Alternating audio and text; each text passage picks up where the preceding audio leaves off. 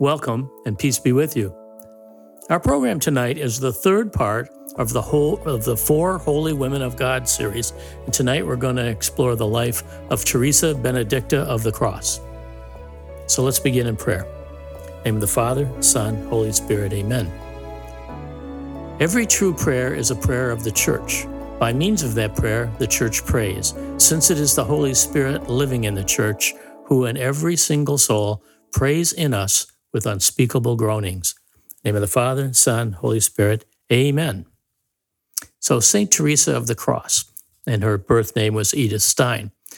This is a photo of Wrocław, which was formerly known as Breslau. It was formerly in Germany and now it's in Poland. So, here's a little historical background. The city of Breslau is now located in, in Poland, and you might be able to see that on the map to the right hand side. Jewish people began to settle in this district as early as the 1200s.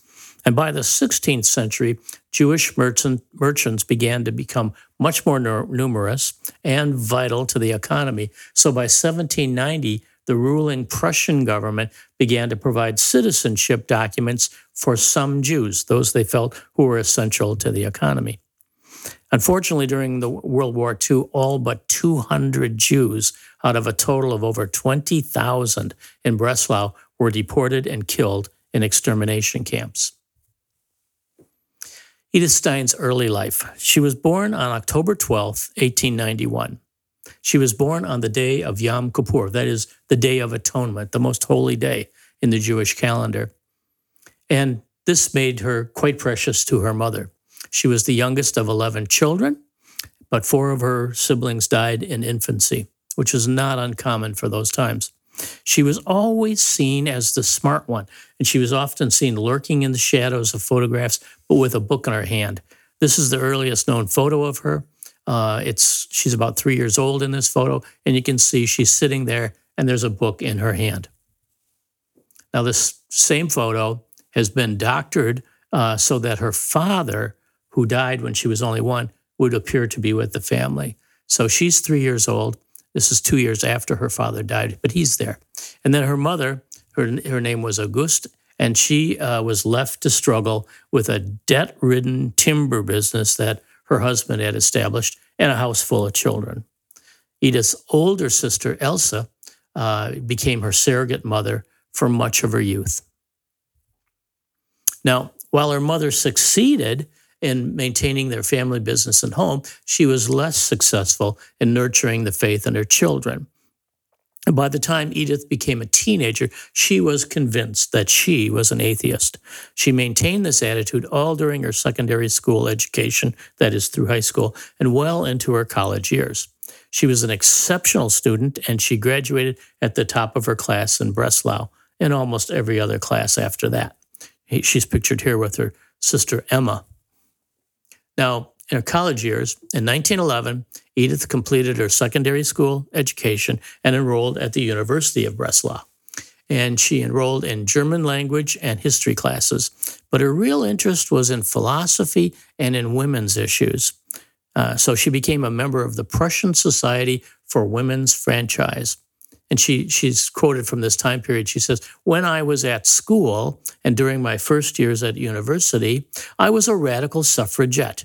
Then I lost interest in the whole issue. Now I am looking for purely pragmatic solutions. So she was thwarted in her uh, ambitions because she was a woman quite often. So the pragmatic solutions are how can she get an appointment? And she would she would have to deal with that all her life. In 1913, Edith Stein transferred to the University of Göttingen uh, in Western uh, Germany to study philosophy. And she became the student and the teaching assistant to Professor Edmund Husserl. He was attracting a lot of attention with new philosophical work and something he called phenomenology. So at Göttingen, she also met the philosopher Max Scheler, uh, who Edith would get to know quite well. And Scheler was, uh, was recently converted to Catholicism, which was rather unique. And he shared many of his insights with Edith and the other students. And then another influential person she met was Adolf Reinach, and he also worked with Husserl. And Reinach was a Christian convert also. So Husserl's work unintentionally led many students and assistant professors toward Christianity. It wasn't his intention, but that's that's the result. So traditionally, philosophy includes at least four core fields or disciplines. There's ontology, epistemology, ethics, and logic. So ontology is the study of beings or their being or what is. And then epistemology is a study of knowledge or how we know. And then logic is a study of valid reasoning or how to reason. And ethics is the study of what's right and wrong or how we should act.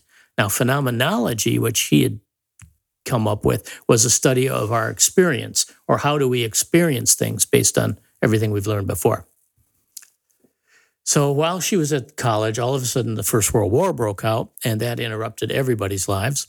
And Edith had taken some nursing classes, so she was recruited to go to Austria. She's living in Germany, so she's on the other side of the First World War. She's with the Germans, uh, Austro Hungarians, and the Ottoman Empire. So she went to Austria to serve in an army field hospital.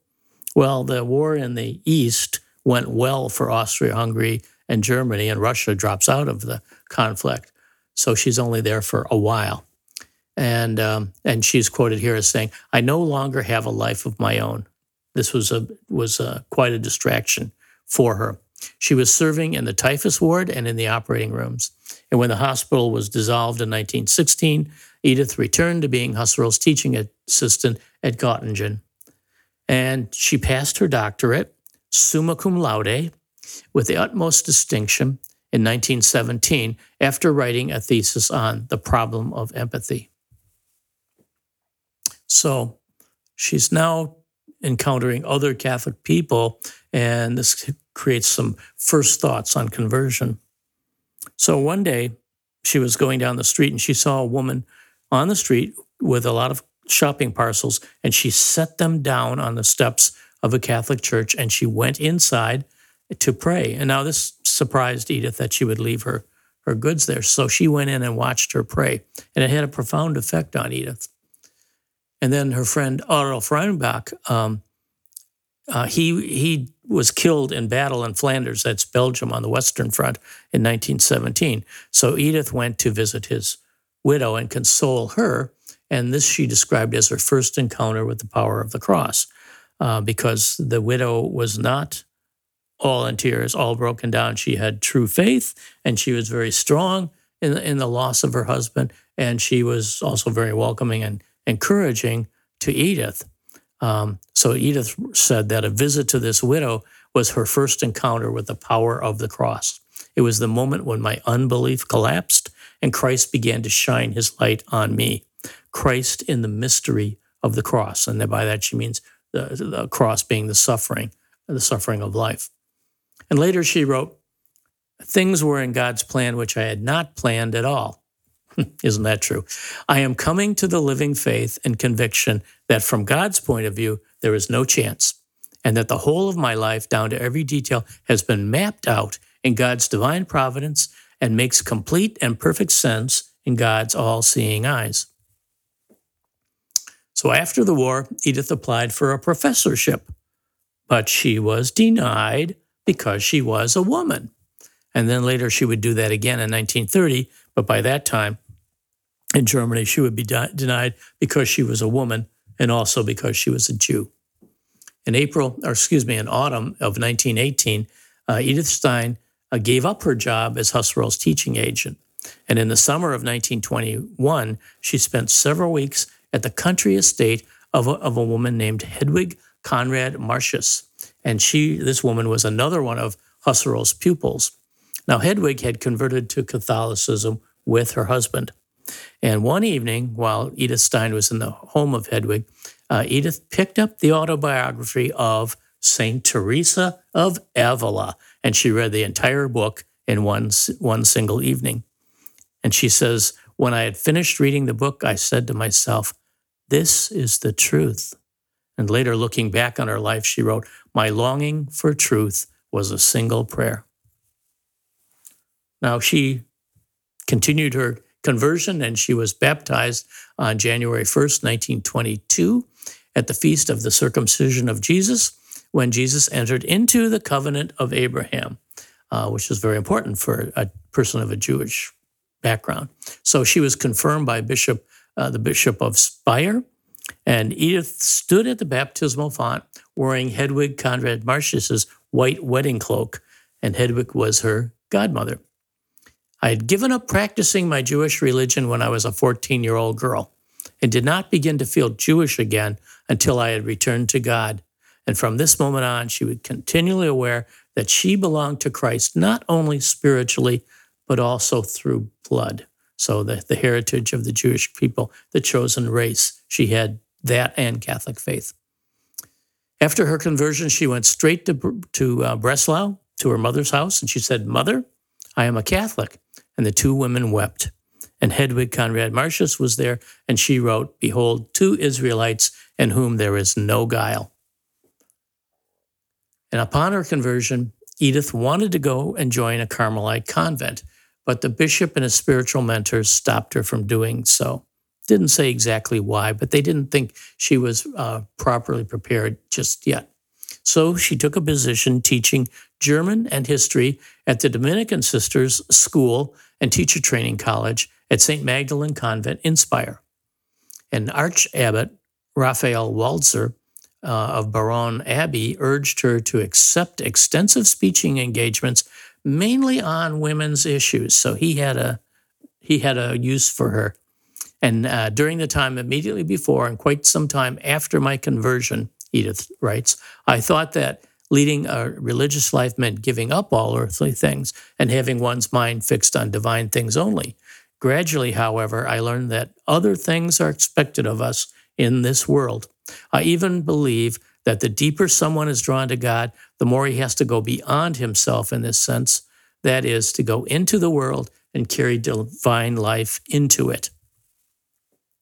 So she transferred, or she rather, she translated the letters and diaries of Cardinal Newman, uh, Cardinal Newman from Great Britain, and Thomas Aquinas, the medieval um, master, uh, and other Catholic saints into the German language for the sake of dialogue with modern philosophy. So she saw a link between philosophy and faith. In 1930, she saw Professor Husserl once again after her conversion, and she would have liked to, for him to have become Christian too. Uh, in contemplation of this event, she wrote down these amazing words Every time I feel my powerlessness and inability to influence people directly, I become more keenly aware of the necessity of my own Holocaust. Very prophetic and very strange that she should write this in 1930.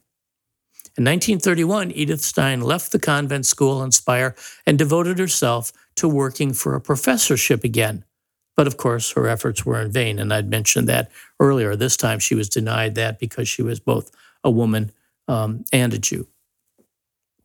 In 1932, she accepted a teaching post in the Roman Catholic uh, division of the German Institute for Educational Studies at the University of Munster. And in 1933, darkness broke out over Germany. And she says, I had heard of severe measures against Jews before, but now it dawned on me that God had laid his hand heavily on his people and that the destiny of these people would also be mine. Archabbot Walzer now no longer stopped her from entering Carmel. And while in Speyer, she had already taken vows of poverty, chastity, and obedience. So she met the prioress of the Carmelite convent in Cologne. And she writes Human activity cannot help us, but only the suffering of Christ. It is my desire to share in it. And then she began writing some spiritual works. She wrote a document called Spirituality of the Christian Woman, and this was in 1932. there are two excerpts here that I'd like to share. She wrote, The deepest feminine yearning is to achieve a loving union which, in its development, validates this maturation and simultaneously stimulates and furthers the desire for perfection in others. Women's soul is present and lives more intensely in all parts of the body, and it is inwardly affected by that which happens to the body. Whereas with men, the body has more pronouncedly the character of an instrument with which serves them in their work and which is accompanied by a certain detachment. So if this sounds like she's a little bit anti-men and it, it, her life experience had had pushed her in that direction. She was more sensitive; they seemed to be uh, less caring. She wrote another document called "The Separate Vocations of Man and Woman According to Nature and Grace." So these thoughts were very much on her mind. And she writes Christ embodies the ideal of human perfection. In him, all bias and defects are removed, and the masculine and feminine virtues are united, and their weaknesses redeemed. Therefore, his true followers will be progressively exalted over their natural limitations. That is why we see in holy men a tenderness and a truly maternal solicitude for the souls entrusted to them, while in holy women there is a manly boldness, proficiency, and determination. And she probably saw that in um, in the religious leaders that she met, the bishop and others. But she also probably was thinking about the manly boldness, the strength being something that her mother had shown in uh, uh, taking over the family business, keeping them from going bankrupt, and and uh, continuing to provide for everybody. So she saw these two things happening. She wrote another document which is on the history and spirit of Carmel, and she says, "What is meant by the law of the Lord?" Psalm 118, which we pray every Sunday and on solemnities at Prime, is entirely filled with a command to know the law and to be led by it through life. The psalmist was certainly thinking of the law of the Old Covenant, knowing it actually did require lifelong study and fulfilling it, lifelong exertion of the will. But the Lord has freed us from the yoke of this law. We can consider the Savior's great commandment of love, which he says includes the whole law and the prophets as the law of the new covenant. Perfect love of God and of neighbor can certainly be a subject worthy of an entire lifetime of meditation. But we understand the law of the new covenant even better to be the Lord Himself, since He has in fact lived as an example for us of the life we should live. We thus fulfill our rule when we hold the image of the Lord continually before our eyes in order to make ourselves like Him. We can never finish studying the Gospels. She sounds very much like St. Paul in, in how she presents this um, moving beyond the, the law of the Old Covenant. And then in 1933, after the Nazis, the National Socialist Party came to power and there was uh, outright and open persecution going on, she wrote a letter to uh, Pope Pius XI. And she says, As a child of the Jewish people, who by the grace of God for the past 11 years has also been a child of the Catholic Church, I dare to speak to the father of Christianity about that which oppresses millions of Germans. For weeks, we have seen deeds perpetrated in Germany which mock any sense of justice and humanity, not to mention love of neighbor. For years, the leaders of the National Socialism have been preaching hatred of the Jews, but the responsibility must fall, after all, on those who brought them to this point. And it also falls on those who keep silent in the face of such happenings. Everything that happened and continues to happen on a daily basis originates with a government that calls itself Christian. For weeks, not only Jews, but also thousands of faithful Catholics in Germany, and I believe all over the world, have been waiting and hoping for the Church of Christ to raise its voice to put a stop to this abuse of Christ's name. So she's very conscious of what's going on in the world. And now Edith Stein went to Breslau for the last time to say goodbye to her mother and her family. Her last day at home was her birthday, the 12th of October, 1933, which was also the last day of the Feast of the Tabernacles. And Edith went to the synagogue with her mother. It was a hard day for the two women. And, and her mother said, Why did you become acquainted with it? Meaning Christianity. Her mother continued to ask, I don't want to say anything against him, meaning Jesus. He may have been a very good person, but why did he make himself God? So this shows the gap in understanding between her mother uh, and Edith. But then, after that visit, Edith entered the Carmelite convent of Cologne on the 14th of October, and she was clothed in the habit on 15th of April in 1934. And she was now known as Saint Teresa Benedicta of the Cross. In 1935, she took her temporary vows, and on the 14th of September 1936, the renewal of her vows coincided with her mother's death in Breslau. When she took her perpetual vows on 21st of April 1938, she had the words of St. John of the Cross printed on her devotional picture. Henceforth, my only vocation is to love. And her final work of composition would be devoted to this author. And she was still writing. And in 1938, anti-Semitism, anti-Semitism of the Nazis became apparent to the whole world. The prioress of the Cologne uh, Carmel did her utmost to take St. Teresa Benedicta of the Cross abroad. She was very uh, fearful of her safety.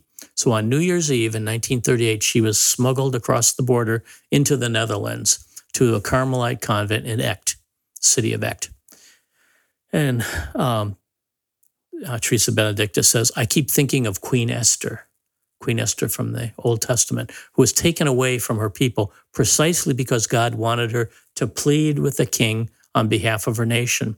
I am a very poor and powerless little Esther, but the king has chosen me, is infinitely great and merciful.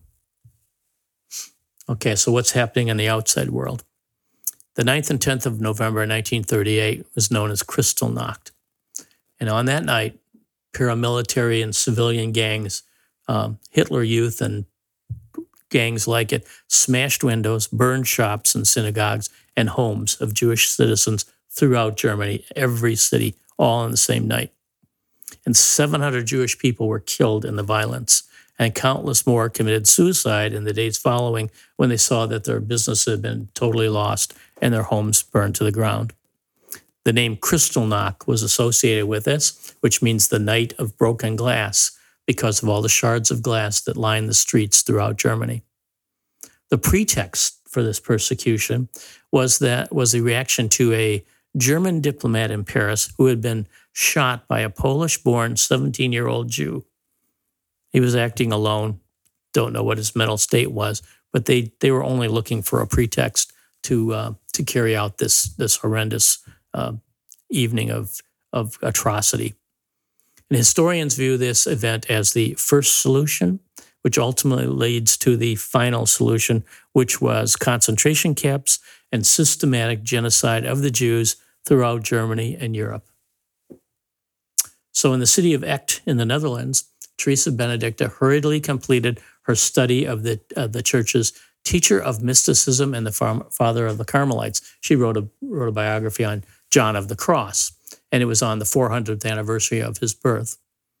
And John of the Cross was Teresa of Avila's supporter and confidant who uh, suffered imprisonment when he worked to create uh, Reformed Carmelite or Discalced shoeless uh, order for men comparable to Teresa's efforts. And you may recall that from part one of this series when we talked about the life of Teresa of Avila. In 1941, Teresa Benedicta went to a friend who was also a member of her order and said, One can only gain scientia crucis, that is, knowledge of the cross, if one has thoroughly experienced the cross. The cross. I have been convinced of this from the first moment onwards and have said with all my heart, Ave crux spes unica. I welcome you, cross, our only hope. And her study on St. John of the Cross is entitled, and I cannot pronounce that word, but it means the science of the cross. So outside in the world, there was uh, experimentations on humans, which came under the word eugenics. Germany under the Nazis began these experiments on humans uh, intent to create a master race and discover defects and how to correct them. Um, experiments of this type fo- focused on racial and ethnic characteristics and the elimination of what they thought were undesirable racial or behavioral health characteristics. And these were generally known as eugenics. Now, in the United States, at the same time, a woman by the name of Margaret Sanger uh, was the founder of the American Eugenics League.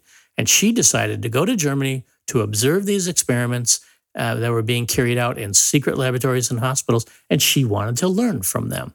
Now, Sanger was divorced, and one of her daughters, who was ill when she left, died of pneumonia from neglect because she left. She didn't leave them with the uh, good people to take care of them. So her daughter dies because of her trip to Germany. Now, after World War II, these crimes, these experiments on people were exposed. So Margaret Sanger decided to change the name of her organization from the American Eugenics League to Planned Parenthood. Concentration camps and extermination camps were now built from 1933 uh, when the Nazis came into power until 1945 when they were finally defeated. They operated more than a thousand concentration camps on territory in Germany and in German occupied areas in Europe. Uh, the first camps were established in March 1933 after Hitler became the Chancellor of Germany. And initially, they were mostly for uh, members of the Communist Party of Germany. That was the most powerful party that opposed him in Germany at the time that he seized power. And then later prisoners included habitual criminals, social outcasts, and most especially Jews, Jews from Germany and Jews from other countries as well. After the beginning of World War II, the Jewish people in the German occupied Europe were imprisoned in these camps, and they were exterminated in greater numbers than the Jews uh, from Germany. The people operating these extermination camps killed over 10 million people. Six million were Jews, and over a million were children. There were many of the rest were Catholics, including Father Maximilian Kolbe and others. Final journey. In 1942, the bishops of Netherlands, irate at the actions of the Nazis, issued letters to be read in each church condemning the Nazis for the systematic annihilation of the Jews. Now, the Nazis responded as one would expect. They began rounding up all the Jews who had converted to the Catholic faith and were living anywhere in the Netherlands, and they began transporting them to concentration camps all across Europe. Edith Stein was arrested by the Gestapo on the 2nd of August, 1942, while she was in chapel with her sisters in the, in the Carmel at Echt. And she was to report within five minutes, together with her sister Rosa, who had also converted and was staying at the Echt uh, Carmelite convert as an extern sister. And she writes, And when the night comes and you look back over the day and see how fragmentary everything has been and how much you planned that has gone undone and all the reasons you have to be embarrassed and ashamed, just take everything exactly as it is, put it in God's hands, and leave it with Him.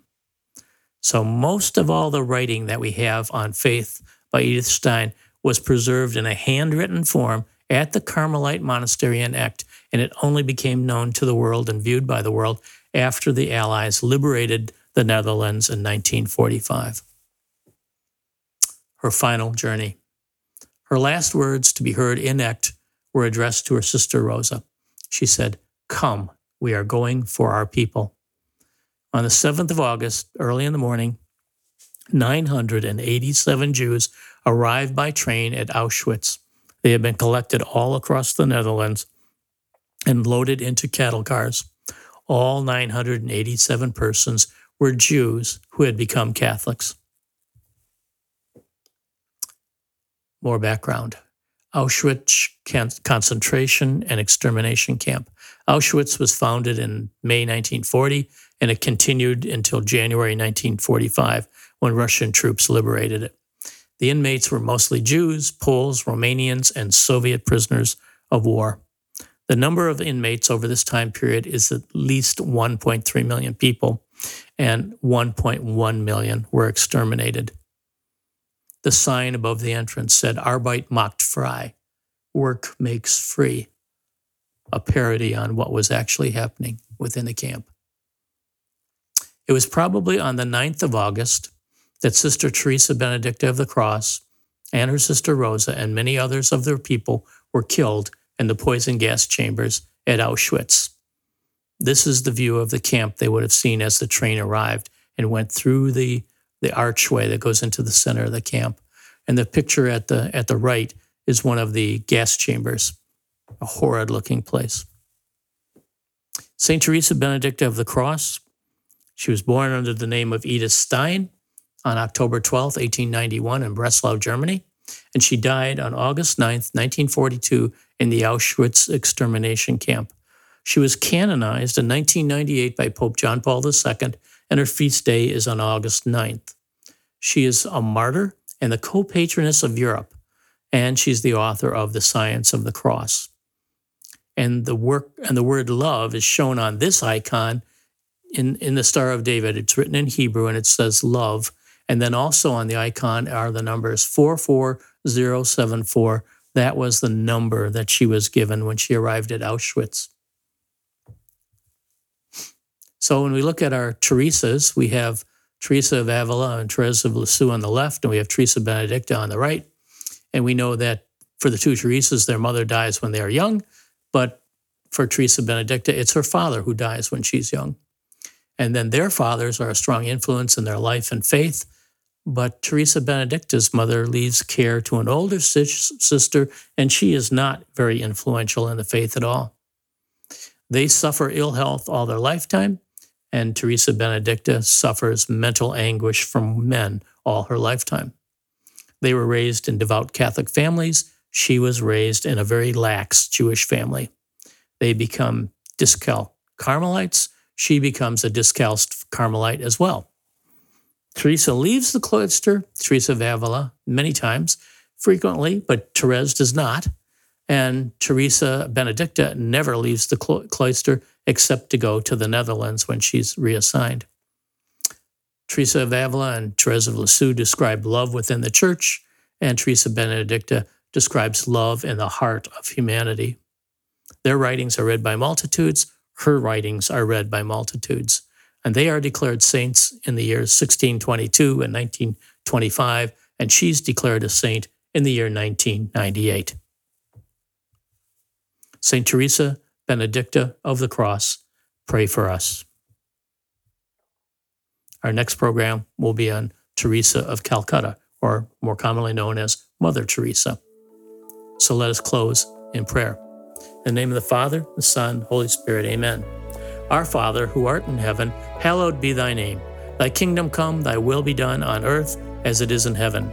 Give us this day our daily bread, and forgive us our trespasses as we forgive those who trespass against us.